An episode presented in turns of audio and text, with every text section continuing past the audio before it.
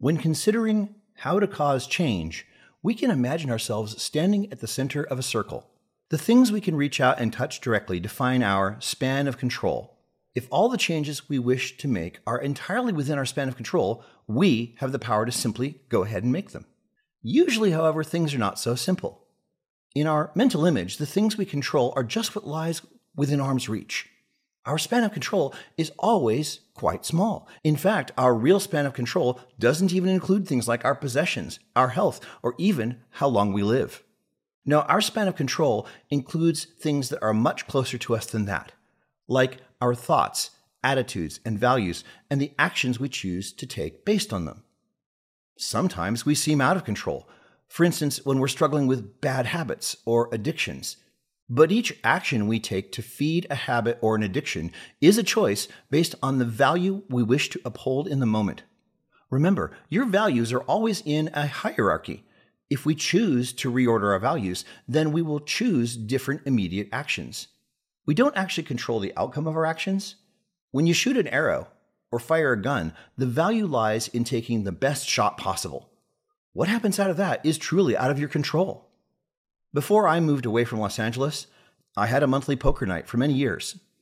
One thing you learn by playing poker is the truth of Kenny Rogers' song, The Gambler. Every hand's a winner and every hand's a loser. The important lesson is in learning how to play the hand you're dealt well and being at peace with the outcome. Although you can't influence an arrow or bullet in flight or the hand you're dealt in poker, you can think of things just outside your control as lying in your sphere of influence.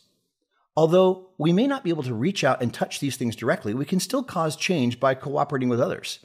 For example, a business may control its manufacturing processes while it can only influence its suppliers and customers. The choices it takes to reach out to them and have discussions are within its control. The decisions those suppliers make are not. The farther away objects are, the less influence we wield until finally we reach a point where we have no significant influence. This marks the end of our sphere of influence. Our sphere of influence is always much larger than our span of control and is probably larger than we think.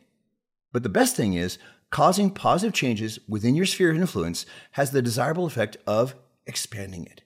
But the only way to do this is by making long strings of good decisions about the only things that really matter the only thing you really control yourself. But what do you think? Leave me a comment down below. Like the video, please subscribe, share it with your friends, and I'll see you tomorrow.